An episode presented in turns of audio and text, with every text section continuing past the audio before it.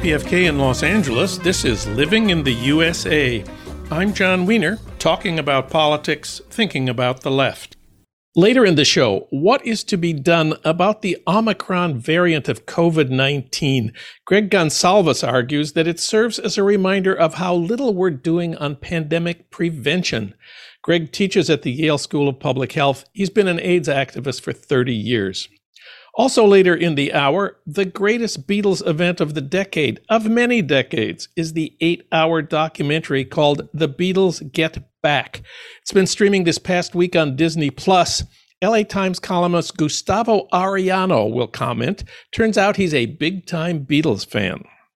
But first, today's politics update with Harold Meyerson.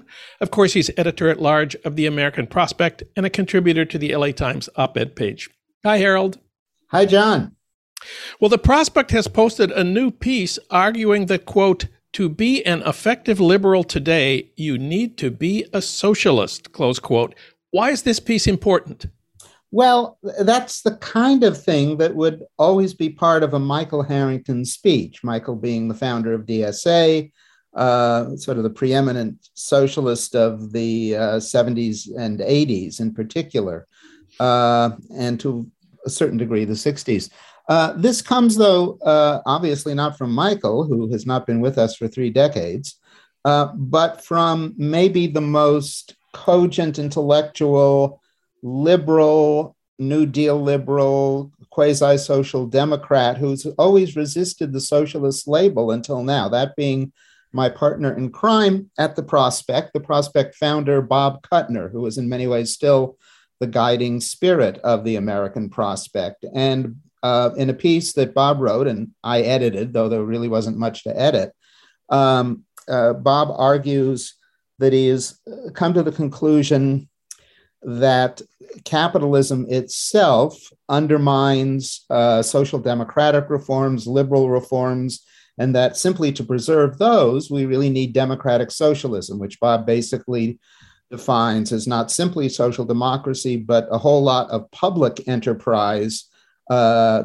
either supplanting or supplementing uh, the kind of capitalist institutions which increasingly dominate our world. Robert Kuttner at prospect.org. Well, now let's talk about Washington politics. Many times you have talked about how the individual parts of the Build Back Better bill are immensely popular popular even with Republicans. Yet Joe Biden is not popular with a majority of Americans. What's gone wrong here?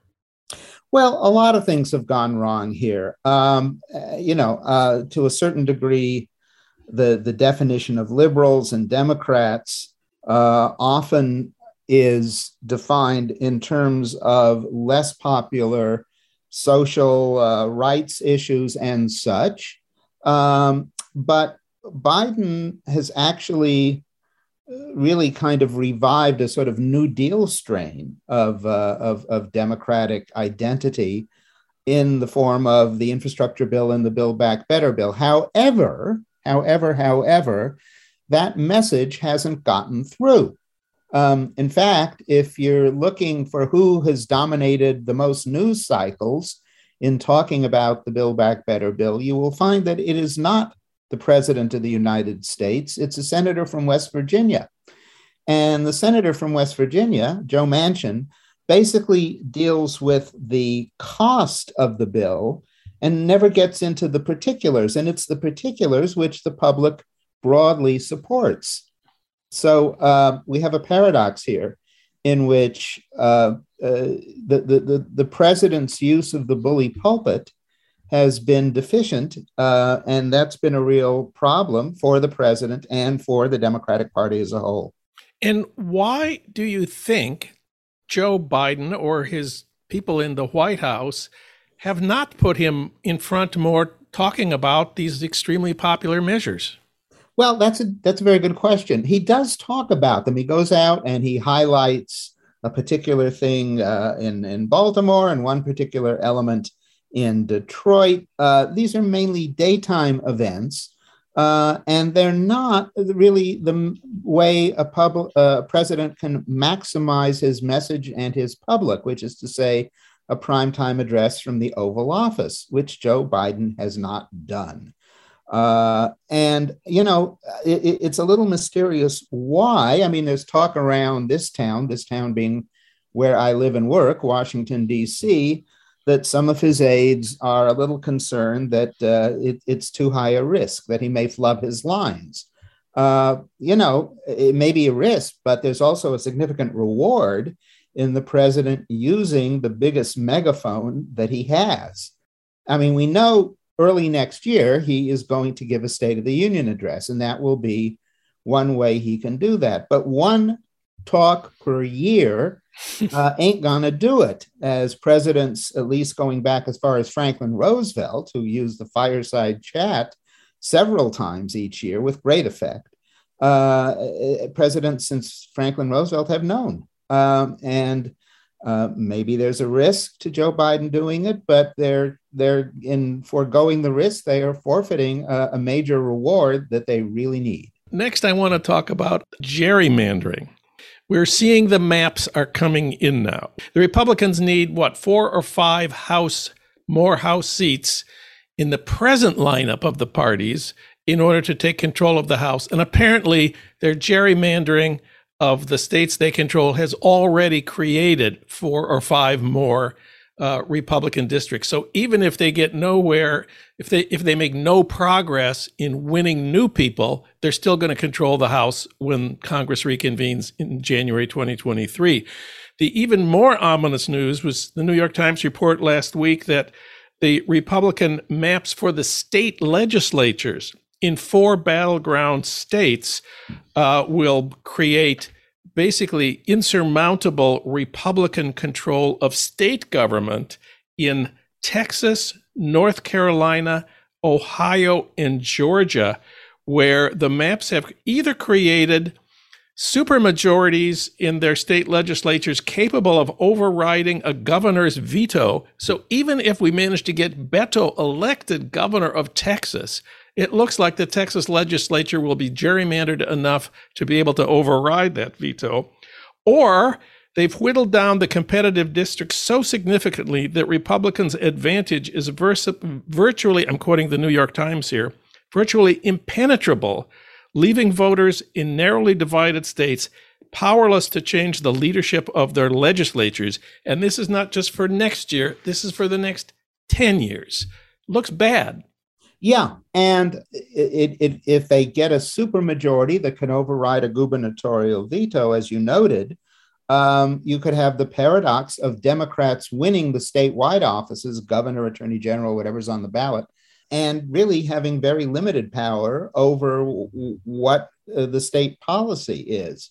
Uh, North Carolina already has a Democratic governor, uh, and uh, you know, if Wisconsin and Pennsylvania go this route, states that have Democratic governors and Democrats elected to the statewide offices, they will be relatively powerless. Now, I should say that there is a wild card in the deck for 2022. And the Supreme Court held a hearing on that wild card uh, on the day we're talking, which is Wednesday afternoon.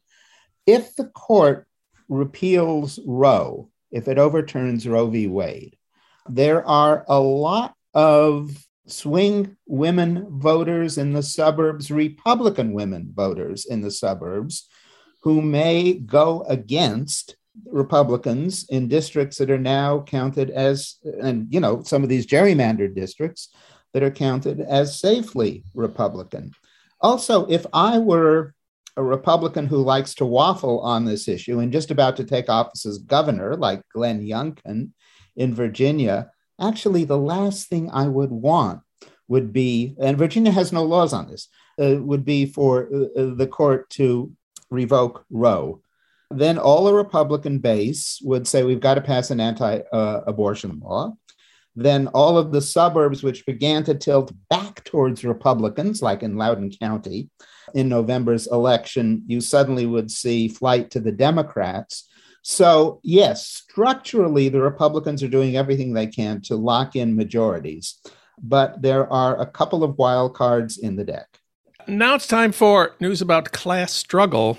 Remember how Amazon has no unionized warehouses anywhere in the United States? Remember that unionization drive at that Amazon warehouse in Bessemer, Alabama last March? It was the most serious challenge ever from a union at an Amazon warehouse in the United States. And remember how the union lost big? The workers voted two to one against having a union. This was the retail, wholesale, and department store union. Well, it turns out it's not over yet. A regional office of the National Labor Relations Board on Monday ordered a new election. They agreed with a union complaint uh, that Amazon had undermined the conditions for a fair election, which is not that surprising. Uh, do you want to fill us in on the story from here?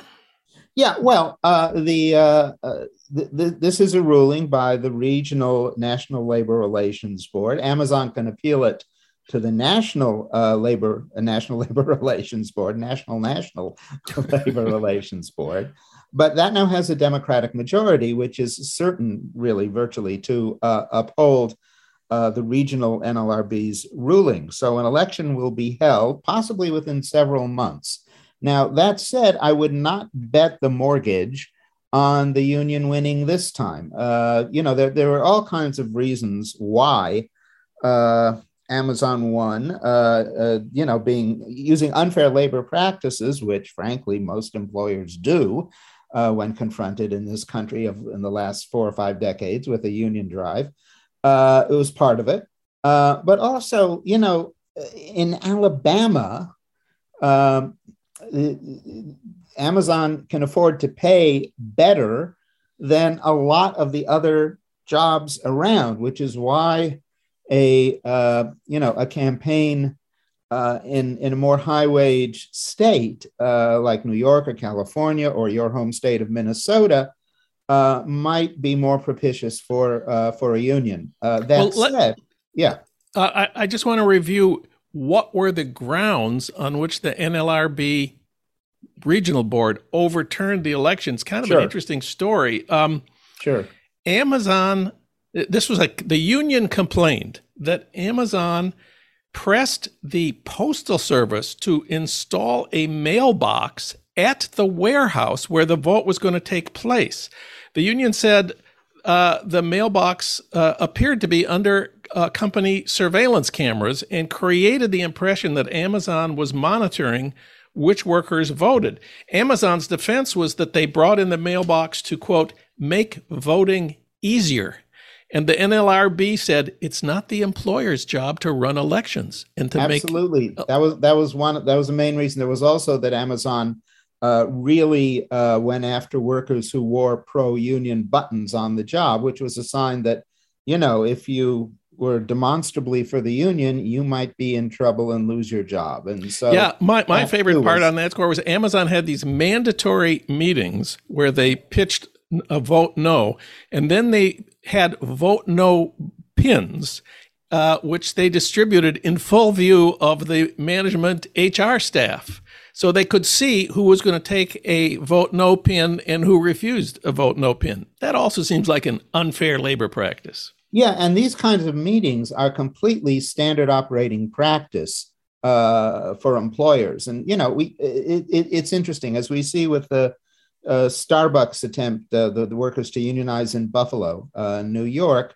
which brought out Starbucks founder Howard, Howard Schultz uh, to uh, uh, lecture them on why they shouldn't go union. You know, you have this pathological union phobia and hatred among most every American employer, notwithstanding the fact that uh, if you look at the polling, uh, unions are more popular than they've been in 50 years. Uh, two thirds of the electorate, two thirds of the public, uh, you know, have a favorable opinion of unions. 77% uh, of millennials have a favorable opinion of unions. So, um, you know, th- th- this really is a class struggle uh, in which, you know, employers are badly outnumbered, but still, given the deficiencies uh, in labor law still can get away with thwarting uh, majority opinion of, uh, among their workers. Well, after that Bessemer vote, we had a lot of criticisms of the specific union and its tactics, the retail, wholesale, and department store union. There's a big news in the last few weeks that the Teamsters Union is, has new leadership, had an election, and they said they're going to go after Amazon. Certainly, the Teamsters are a much more capable union than the retail, wholesale, and department store union. You know, the Teamsters had this weird rule that basically it took a two thirds vote to uh, rat, uh, if you wanted to turn down what the union had agreed to in a contract. This turned out to be a crucial thing in a vote on a new contract at UPS, where a majority of the Teamsters voted to reject this contract. Explain yeah. about that. Well, that was three years ago, actually. Uh, and uh, a majority of Teamsters did vote to reject the contract. But since it wasn't two thirds of the Teamsters at UPS, management, which had negotiated, said, that's tough. This is the contract. And the contract, like many of the contracts that are leading to the strikes right now, uh, set up a two tier structure so that if you were a newbie hired by UPS, you would have lower uh, benefits and pay, uh, even as you've got more seniority than those hired before the contract went into effect. And that kind of two tier contract has been behind uh, a lot of the strikes we've seen recently at John Deere from the UAW, at Nabisco and Frito Lay and Kellogg from the Bakers Union. Um, you know, uh, th- these guys want to get rid of two tier contracts, uh, partly because they care for, you know, the newbies and successors among them. And they understand that if this stuff uh, continues, uh, everyone will be on the lower tier, and there's really not much of a reason to have a union at all. Um, so this was this was an issue at UPS. Uh, and this is one you can be darn sure that O'Brien and the new gang will address when this contract comes up in 2023. And so the Teamsters are now saying Amazon will be their next target, but they have a very interesting strategy here. Unlike the union that that went right into the Bessemer warehouse and started organizing, they're going to do this in stages. First of all, they say in order to prove what they can do for Amazon workers, they need a better contract at UPS. So the first target is UPS in 2023. Then their strategy versus uh, against Amazon is pretty interesting. They're starting by ratcheting, ratcheting up pressure on Amazon in in localities, having community demonstrations, going to city council meetings, organizing boycotts. Southern California, which is an Amazon logistics hub, as we have often noted here, and a place where unions are pretty strong has emerged as a key battleground in what's going to be the Teamsters versus Amazon uh, war, let's call it. The Teamsters have already campaigned locally in the San Diego suburb of El Cajon against a proposed Amazon facility.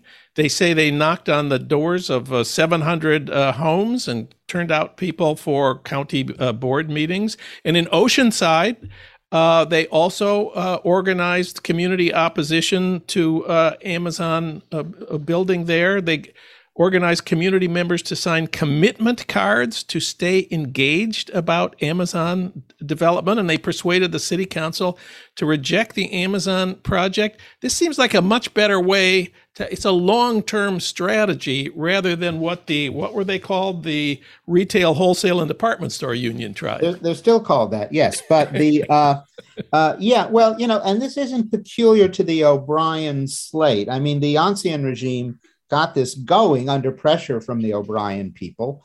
Uh, and uh, the national strategy has been run by a Southern California based Teamster named Randy Korgan, uh, who is behind those campaigns that you just uh, uh, cited in uh, Oceanside and El Cajon.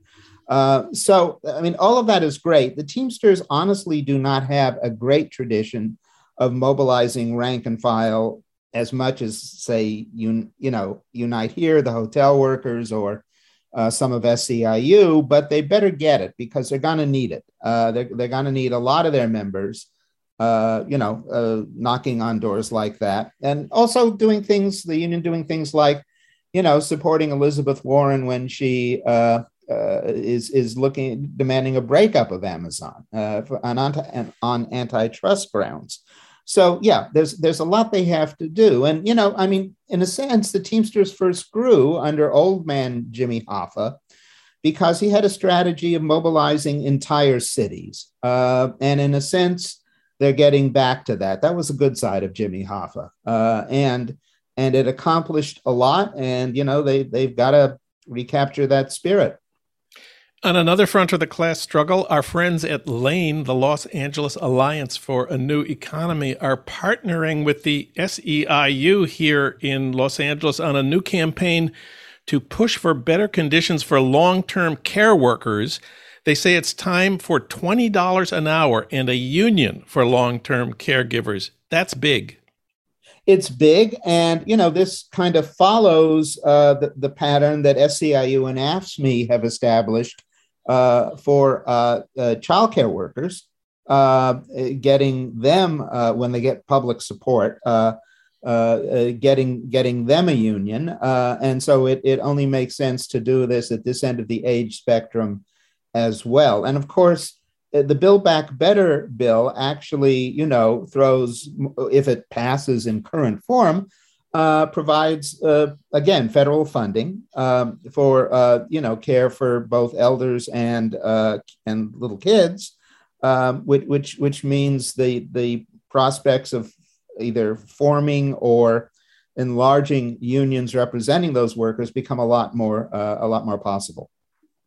Last but not least, it's time for your Minnesota moment. That's news from my hometown of St. Paul that you won't get from Sean Hannity. Last week, a video surfaced in which Lauren Boebert, the far right Republican from Colorado, suggested that Ilhan Omar, a Muslim from Minneapolis and who wears a hijab, could be a suicide bomber, called her a member of the quote, jihad squad. Lauren Boebert then called Ilhan Omar ostensibly to apologize, but instead told her that she, Omar, should quote, make a public apology to the American people for her anti American, anti Semitic, anti police rhetoric, close quote. Well, after this, the entire House Democratic leadership released a joint statement calling out Lauren Boebert's racism and the failure of the Republican House leadership to, quote, condemn inflammatory and bigoted rhetoric. Uh, then one House Republican did criticize Boebert, a person I didn't know, Nancy Mace, a freshman Republican from South Carolina, said Boebert's remarks about Ilhan Omar uh, uh, be, being a suicide bomber were, quote, disgusting. Then Marjorie Taylor Greene called Nancy Mace, quote, trash for condemning Boebert's remarks. And Nancy Mace replied with a series of emojis to describe Marjorie Taylor Greene a bat, a pile of excrement, and a crazy clown. Adam Kinzinger, Republican of Illinois, then came to Nancy Mace's defense, calling Marjorie Taylor Greene, quote, an unserious circus barker and McSpace laser. This was a reference to a social media post we actually commented on here of uh, Marjorie Taylor Greene suggesting that the wildfires in the West had been started by lasers owned by the Rothschilds, a Jewish banking family. The New York Times reporting on this uh, this dispute uh, described it as quote a remark- remarkably bitter and an indication of a brewing power struggle between an ascendant faction that styles itself after Trump and a quieter one that is pushing back. Personally, I liked a bat, a pile of excrement, and a crazy clown yeah. as yeah, images yeah. of Mar- Marjorie Taylor Greene. I wonder what you think. Uh, I like it too, and I can only imagine, uh, you know, the Republican leadership as usual. Now that it's got Republican versus Republican being uh, flummoxed and not willing to say anything. And since you introduced under the heading of a Minnesota moment, I do want to point out that the place where the Teamsters first took organize a whole city was Minneapolis in 1934 with a general strike organized by Trotskyists, the only time Trotskyists ever impacted the real world in the United States, and uh, where Jimmy Hoffa actually uh, went to school and learned how to do this. So that's my Minnesota moment. History from Minnesota. Harold Meyerson, read him at prospect.org. Thank you, Harold. Great to have you on the show. Great to be here, Jon.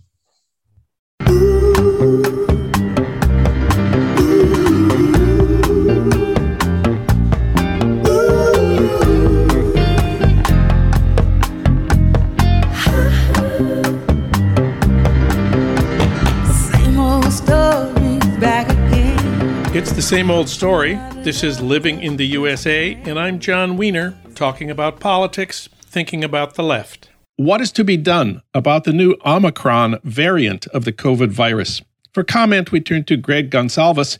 He works at the Yale School of Public Health on epidemiology for infectious disease, and he's been an AIDS activist for 30 years. He writes regularly for The Nation about the pandemic. He's also a 2018 MacArthur Fellow. Greg Gonsalves, welcome back. Thanks, Ken. Well, we're being told if you haven't been vaccinated, get vaccinated. If it's five or six months since your second shot, get the booster. And last but not least, be sure to wear a good mask in public places. But you say we need more than just personal advice for the well protected. What else do we need? Well, look, we've gotten a false sense of um, complacency starting in January 2021, thinking that vaccines were going to be the answer to our problems. And yes, indeed, I'm happy you're vaccinated and I'm vaccinated, that if we're not boosted, we'll be boosted soon, which provides a great deal of protection from SARS-CoV-2 and, and severe disease with COVID-19. Um, but most of the world is not vaccinated particularly in sub-Saharan Africa, there's very, very few people vaccinated compared to most other places in the world, including uh, Europe and North America. And this is exactly where places like new variants will arise, where there's uncontrolled viral replication. But here at home, you know, I don't know where you are, but where I am, people are maybe wearing masks, depending on which town you're in, uh, what kind of setting you're in people are no longer taking the, the sort of precautions we took last winter, although we've seen cases started to tick up all across the country with deaths mostly in the places where people aren't vaccinated. Biden said on Monday that the United States has distributed more free vaccine to poor countries than all the other wealthy nations combined. Is that right? Promises, promises, right? Promises have been made. What shows up on the ground is a different story. And the point is, if you look at the maps on the New York Times website or The Economist, wherever or, or other places, you'll see that vaccinations in sub-Saharan Africa compared to the rest of the world are incredibly low. Many people around the world are getting access to the Chinese vaccine, the Sinovac and such.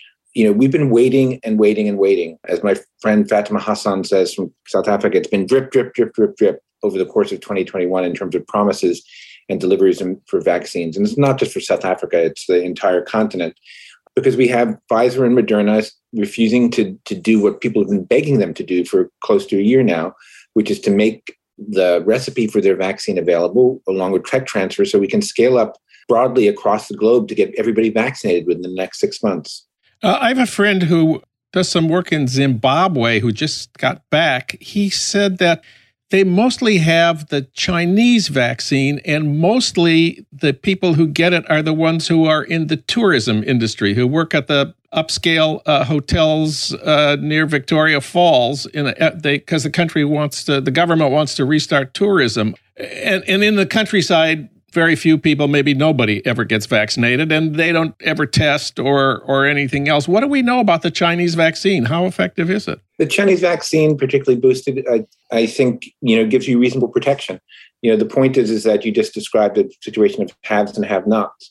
You know, many people I know in South Africa are vaccinated, but they're uh, middle class um, academics or activists you know, as you start to move out into the countryside, you see fewer and fewer people getting vaccinated. The pandemic has um, exacerbated and fed on our inequalities, both domestically and internationally, and that's what we're seeing with vaccines.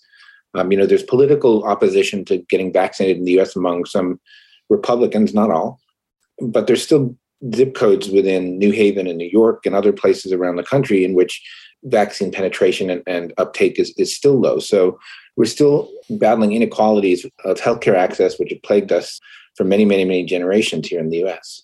You mentioned the Republicans. I have to quote Texas Representative Ronny Jackson, who is a doctor, who tweeted about the new Omicron variant. Quote, here comes the MEV, the midterm election variant. They need a reason to push unsolicited nationwide mail in ballots. Democrats will do anything to cheat during an election, but we're not going to let them. Close quote. And then a Fox News personality named Pete Hegseth explained the idea. Quote, count on a variant about every October every two years, close quote. So for them, somehow the Democrats have gotten the entire world to pretend there's a dangerous new variant of the virus, which they need as a pretext for voting by mail. What a jackass. I mean, you know, excuse my French, but you know, the point is is that in any other time period, we discount these folks as as as cranks and charlatans and and know nothings but they are um, sadly representative of an entire political party which has been downplaying the need for vaccination and masks and they'll say oh it's about mandates. No it's actually when you when you have representatives like what's her name nancy mace from the low country in virginia i think saying you know it's better to get infected than to get a vaccine. Well no it is not better to get infected than to get a vaccine. You're going to be much more protected from covid-19 and any severe disease and death uh, by vaccination. And so we really, really have to wonder how we got to the point where Ronny Jackson becomes uh, an avatar for his party uh, and his party's thinking on public health, particularly when he's a physician. We've mostly talked here about vaccines, but you have written recently that vaccines are not enough. They're only the beginning, and that Omicron is a reminder of how little we are doing on pandemic prevention in the broader sense that the social safety net counts as part of pandemic preparedness. We've talked about this before, but let's do it again. Look, the vaccine's great. I'm so pleased we have a vaccine that protects most of us from severe disease and death from COVID, but we didn't have to be in the situation of being, you know, one of the worst performing nations on the planet in terms of the response to the pandemic. And we like to say, oh, it was Donald Trump or it's this president or that president, but we, we spend so little on public health in the United States. Three cents on every healthcare dollar is spent on public health. We have a really frayed public health infrastructure, and it left us vulnerable to this pandemic starting in, in January of 2020. But everybody also likes to think that public health always has to be exactly sort of on the money, you know, testing, treating, testing, treating vaccines. We are protected by the social safety net. We have something in public health called social determinants of health, that things like education and clean drinking water and other things in your sort of broader environment, housing, really determine whether you get sick or ill.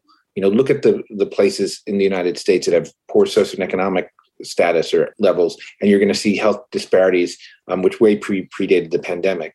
Things like unemployment, things like assistance to families, nutritional assistance, you know, income support, all are de- deeply important in, in providing the sort of the ability for people to stay home when they're sick, to protect themselves and their families from acquiring the virus. And we just didn't have the potential to do it here uh, unless you could afford those privileges. And that takes me to your new piece at the nation.com. It's called COVID Year Two About Suffering the Old Masters Were Never Wrong. That line is the title of a gorgeous poem that W.H. Auden wrote in 1938, just on the eve of World War II. It's about a gorgeous painting by Bruegel, Landscape with the Fall of Icarus. In the painting, reproduced in the Nation magazine, something we don't see very often a tiny Icarus falls into the sea. We just see his feet in a little splash. And in the rest of the painting, people are carrying on their normal lives. A plowman plows, a shepherd tends his flock. And Auden writes, about suffering, they were never wrong, the old masters. How well they understood its human position, how it takes place when someone else is eating or opening a window or just walking dully along. So, this is about people turning away when someone else is drowning. COVID year two. The poem has been with me you know, since my youth, but the whole idea that we return to normal in the midst of catastrophe is not just a predicament of the COVID pandemic. It's sort of in human nature. We want to get on and back to normal, but you know, back to normal means we need to literally turn away from the scene of scene of the catastrophe, whether it's a drowning boy or it's millions of people getting infected every day. What s- sort of astounded me is I wrote the piece on Tuesday and sent it to Don, our editor, and it came out on Thursday. And then on Friday, you know, the new variant gets splashed all over the papers. the interesting point there is in the piece, I said, look, you know, we can continue to sort of go back to normal and forget about the suffering of others. But, you know, in a certain sense, it's not a great testimonial to our, our, our sort of national resolve and, and personality that we're willing to sustain, to watch so much death and suffering pass by. But also, it's just going to allow more variants to emerge. And like, you know, 24 hours later, our new variant is on the front page of the newspapers. I quote a professor from Oxford in there who actually Auden was a professor at Oxford too during his time, but I, I quoted him and he said, look, he said at the beginning of this year, if we think we're going to get away with sort of the virus turning endemic and sort of being with us forever and ever, it can go in two different directions. It can be at a very, very low level and pops up worldwide, you know, maybe like the flu, which does a lot of damage, or it can be what we have now, which is a really high level of death and destruction that we're willing to put up with what that's setting us up for is wave after wave of variants. And, you know, our, our latest variant appeared just late last week. One more thing we're recording this on Tuesday, which is Giving Tuesday. For people who want to give money, you have recommended something called the Health Justice Initiative, which I knew nothing about. What is the Health Justice Initiative? Fatima Hassan, who um, I worked with in South Africa when I was there in the early 2000s, is a human rights lawyer who's been working on access to medicines for a really, really long time and was instrumental in the fight for access to antiretroviral therapy in Africa and in South Africa. The old gang got back together, you know, in 2020. Um, and Fatima has been really one of the leading voices pushing for access to COVID vaccines around the world. What's important is that small groups like hers, Health Justice Initiative, aren't Oxfam or Amnesty International we're Doctors Without Borders. She's a tiny organization, sort of leading the fight on the ground in South Africa, which has had she's had nat, an international impact, um, and they're struggling right now. And so every center, every rand in their case counts. Greg Gonsalves writes about the pandemic for thenation.com. Thank you, Greg. This was great. Thanks, Jon.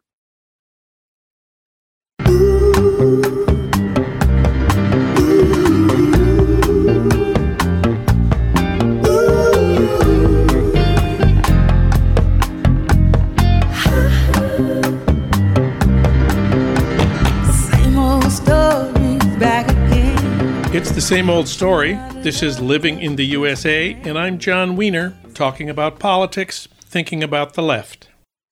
The greatest Beatles event of the decade, of many decades, is the release of the eight hour documentary called The Beatles Get Back. It's been streaming this past week on Disney Plus. It's the work of director Peter Jackson, the guy who made Lord of the Rings. He got 60 hours of footage shot for the film Let It Be in January 1969 when the Beatles allowed a film crew to document them as they created and recorded the songs that ended up on the group's final two studio albums, Abbey Road and Let It Be, and as they rehearse for what would be their last live performance, the legendary rooftop concert. For comment, we turn to big time Beatles fan Gustavo Arellano. He's an indispensable columnist for the LA Times, covering, as he says, Southern California everything and a bunch of the West and beyond. He previously worked at the late lamented OC Weekly, where he was an investigative reporter for 15 years and an editor for six. And he wrote a memorable column called Ask a Mexican. He's also the author of Taco USA How Mexican Food Conquered America. We talked about it here. He describes himself as the child of two Mexican immigrants, one of whom came to this country in the trunk of a Chevy. Gustavo Arellano, welcome back. Hola, Jon. Aren't you too young to have grown up with the Beatles? I am, but you know, the Beatles, the the brilliance of the Beatles that they are now ubiquitous worldwide, so that a child of Mexican immigrants can not only become a humongous Beatles fan, but that his nephew is growing up on baby Beatles now, like uh, uh, infant versions of the Beatles. And yes, such a thing exists. So it is absolutely incredible. But hey, it's the Beatles, of course. So, what did you think of the Beatles Get Back? I, I am a huge Beatles fan. I actually once I, I won my wife over finally when I sang "Drunken Beatles" karaoke without with without the words by the way was all like humming i could do tell me you know tell me what you see in all these obscure songs but it was a lot i mean i i, I had to see it all for uh, the la times we did a roundtable discussion along with uh, my colleagues randall roberts and mikael wood and um I just had to have it on the background. I couldn't see the entire thing. I just, I, you know, the songs, it was great to see their evolution, but I just really didn't care about the back and forth unless things that I thought were important were necessary for me to pay attention to.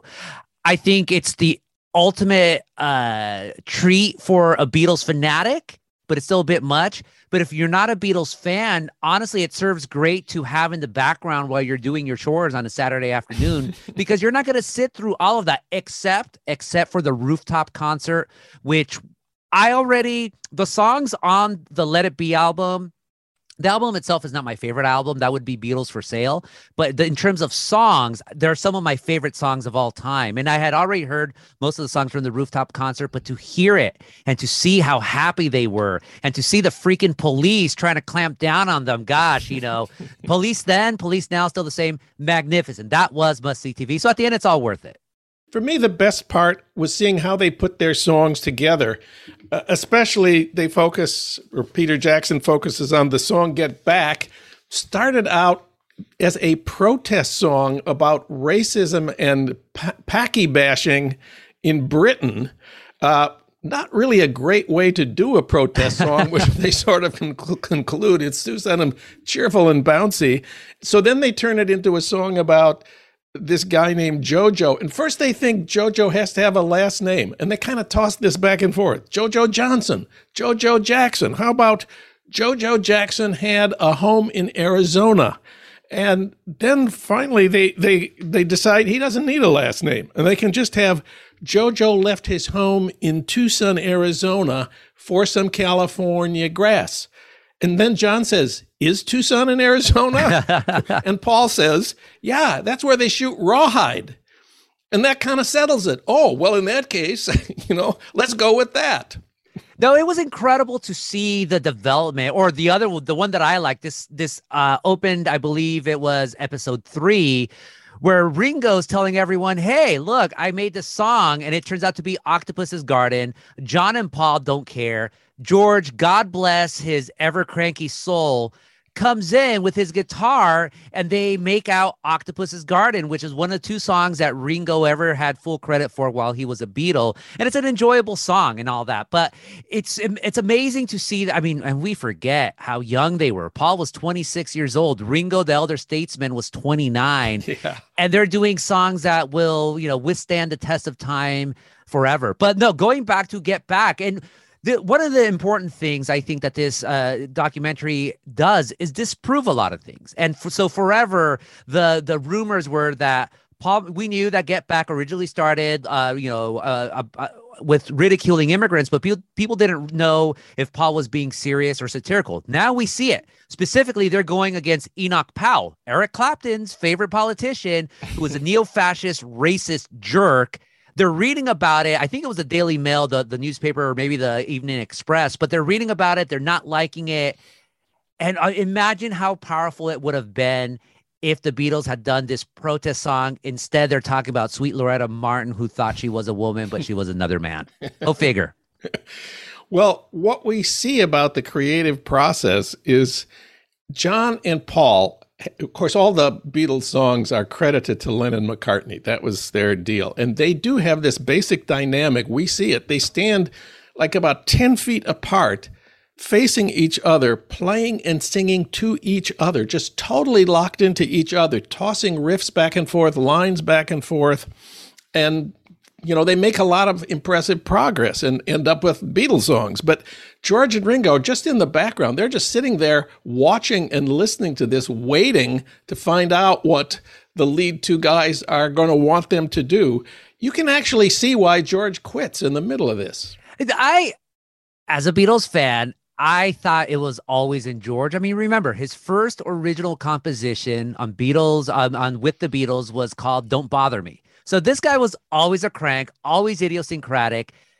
I think, you know, he was the youngest, so I'm sure he always felt a little at first insecure. But by the end, I mean, he's already doing all things must pass. Isn't it a pity? You're seeing, I mean, something, we see something start yeah. bubbling up. Yeah. This guy was a genius in his own way. Yeah. And he's like, I don't need this anymore. And also, don't forget, the first person to officially quit quit the uh, the Beatles was Ringo during uh, their session with the Maharishi out in India. Because Ringo had quit the Beatles for a little bit back in the USSR, it was Paul who was doing the drumming instead of Ringo. Excellent point. And then there's the really annoying part of this documentary. Michael Lindsay Hogg, who was the director of the original 1970 documentary Let It Be, which left us all believing the Beatles were a bunch of irritable kind of jerks who didn't get along. Uh, Michael Lindsay Hogg is incredibly annoying. He puffs on this stupid cigar. He wears three piece suits, and he doesn't know when to shut up. They don't like his ideas. His idea is they should go to Tripoli to shoot their final live concert. And they don't want to go to Tripoli. Or maybe they should do it on a cruise ship. Or maybe they should do it at an orphanage. I mean, it's one idea worse than the next, and he doesn't stop. And um, I I think that that Peter Jackson has gets a lot of grim pleasure out of showing what a jerk his predecessor was. Maybe Michael Lindsay Hogg is the real reason the Beatles broke up. Maybe they got so sick of all that. I mean, remember, look, now there's you're starting to see this uh reimagining of these sessions. We, and we're forgetting what was said by the Beatles themselves immediately. George Harrison said the sessions were miserable. John Lennon, you know, talking to Jann Wenner with Rolling Stone in 1970. And also, he always talked trash. Paul McCartney hated those sessions so much that, I mean, he literally, you know, he went after Phil Spector, he went after this documentary it's great and all to see them. You know, it's it's. I I think uh, John also told Rolling Stone, it's like, look, anyone like I'm always going to trash the Beatles, but no one else can trash the Beatles except myself. If Mick Jagger says something, then I'm going to get on him. But let's not romanticize these sessions either. Like you could already see this is the beginning of the end, yeah. and let's celebrate it as such. That even when it was their supposed worst sessions, they were still doing brilliant stuff. They were still just riffing off. I mean, doing uh, you know everything from Cole Porter to a little bit of. I mean, one thing I didn't like about this session about, about the Get Back uh, documentary is that they didn't have more of "You Really Got a Hold on Me," which mm. is actually included in the original Let It Be movie. The Beatles love Motown. I wanted more Smokey, but that's just me. yeah, another one of the most wonderful things about seeing their their what we can call their creative process is how they continually go back to classic rock, 50s rock, uh, Elvis, Little Richard, then Motown, uh, just to sort of lift their spirits or get in shape or get their minds in the right place. That's about may- maybe half of all the music they play, of all the songs anyway, are these these great oldies, which of course they could do in their sleep. But it's it's tremendous fun. Uh, the he- biggest surprise to me, I have to say, was Billy Preston. Oh, no. You kind of knew that Billy Preston was part of this, but his appearance really transforms the group. They talk about how great it is to have Billy there. And of course, his playing of this electric piano, which they brought into the studio, is is fabulous, especially on "Don't Let Me Down." He has this incredible solo on "Don't Let Me Down." Um, so you know, hats off to Billy Preston. Unfortunately, Michael Lindsay Hogg did not have any cameras on Billy Preston in the rooftop concert. They had him way off in the corner, so it'll just be the you know the Fab Four. It's really it's really it's kind of shocking the Beatles have always said that the session improved immediately when Billy walked on the scene. And when we see him in the studios, he's electric. His and if you, you know Billy Press, of course, became an incredible artist in his own right, and his concerts were actually absolutely incredible. And you see this, and he's a young man at that point, again, mid twenties. So you're expect, and we know he is so fundamental to get back his little riffs, uh, Don't Let Me Down, which is a magnificent song. The original version, not the Phil Spector version, but the Long and Winding Road. He has another very inc- like subliminal uh, uh, piano performance. So as the concert's going on, as they're going through a song, I'm like, where's Billy? And like there was the way it was framed, one shot, like it kind of looked like a piano. I'm like, I, wait, am I misremembering my entire life? I thought Billy was part of the concert, yeah. and then you see him like hidden behind Paul. And that's when I asked myself, dude, Michael, director, you had an invited guest and you don't have a single camera on him. What a dummy. What an absolute dummy. Yeah, and they've got about 20 cameras going, you know. they have one in a in, in a roof across the way so they could do these slow uh zoom ins to the Beatles and they're still super small. It, it was it was crazy, yeah. So what did you think of the Yoko parts? we all bought the hype that Yoko destroyed the Beatles. Here, you see her; she's just she's just there with John. I mean, sometimes she's sings, sometimes she'll say stuff.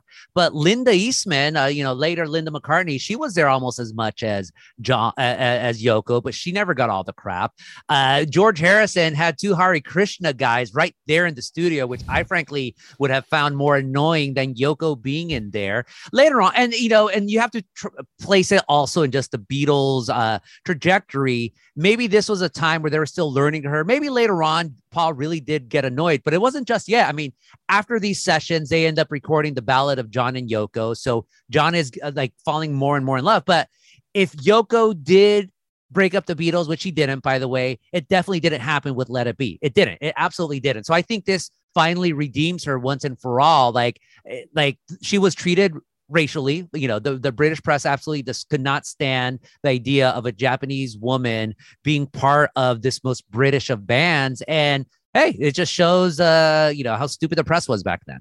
And Paul is perfectly nice uh, to her. Paul, when when the two of them leave and the other three Beatles are together, Paul explains, you know, they're, they, John wants John considers them to be inseparable, and you know, it's part of his life now. And He's perfectly nice about it. He's not mad at her. There was always this myth of the Beatles that when Paul would sing the line, get back to where you once belonged, that he would shoot dagger eyes at Yoko. You don't see that at all, at all. Like I frankly, I mean, this is what you grew up with as a Beatles fan. The rumors, uh, you know, the the uh, the bootleg tapes and all of that, and this blows it up once and for all. Yeah, they were per- not they were not just cordial; they were friendly. They were there. They're like, yeah, Yoko is you know is important to John, and John's important to us and we're going to fight, sure. But like, no, there's, there's no problem with this at all.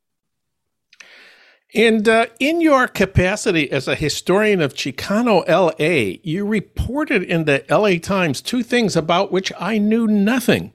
The Beatles had an East Side Chicano band open their historic shows at Shea Stadium and the Hollywood Bowl. Which group was that? Cannibal and the Headhunters, uh, Land of a Thousand Dances. No, they're the ones that's a very famous song, of course, but they're the ones who included the na na na na na na na na na because the lead singer forgot the lyrics that went with that part. But yeah, a Chicano band from East Los opened up for the Beatles at some of their most iconic shows. And th- I made that point to point out that the Beatles were always quiet progressives. They refused to play segregated shows in uh, the, in Daly City in the in the Bay Area in Jacksonville. They're like, we're not going to do it. Of course, Blackbird, one the only Beatles song that I know how to one of the two Beatles songs I know how to play on the guitar.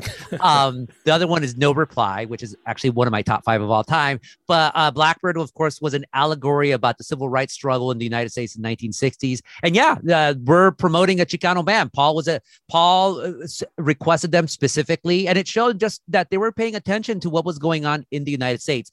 They lived in a hell of a bubble, but at the same time, they wanted to interact with the good of the outside world. And of course, the Beatles were picketed by the Klan in Memphis. Uh, who was with the Klan was upset because uh, John had uh, had said it, offhand, joking remark, "We're more popular than Jesus these days." The Klan picketed him, so that was a shocking thing to them, and it led to these right wing record burnings by Christian fundamentalists. So um, they were kind of politicized un, against their will. It was not their idea that they wanted to take on the Klan, but they they ended up, you know, they learned something from that. Yeah, they, they made it happen throughout their career. Of course, it wasn't until the Vietnam War where John, and it was more John and Yoko speaking yeah. out against the war than, say, the other ones. But to, as I always tell young people, especially, to each their own in the struggle as long as you have a role in the struggle. Some people are going to be louder some like they weren't the Kinks which i love the Kinks they were just such class warriors. They always ray you know ray davies and his brother the animals of course as well. They you know they were far more uh, uh, acerbic about class and, and and politics. The beatles were the beatles peace and love but in their own again in their own quiet furtive ways they were activists on another level. One uh, one LA history angle that you public that you taught me about that I didn't know.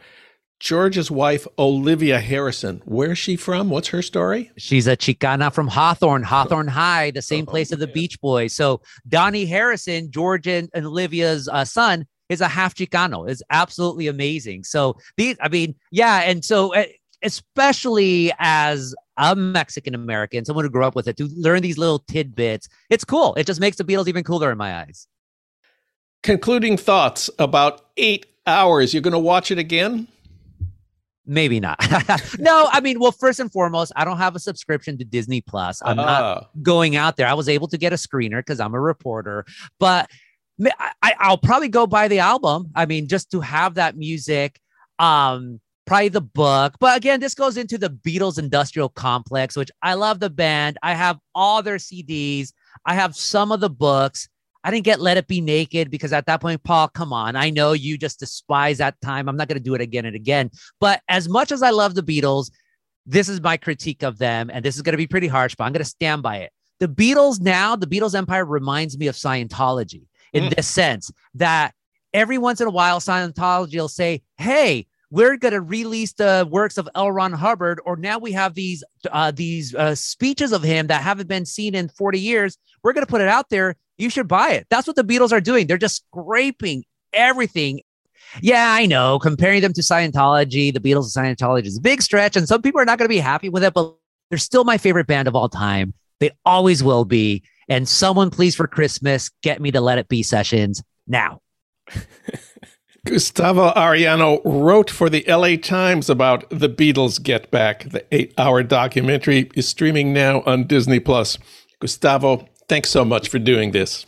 Gracias.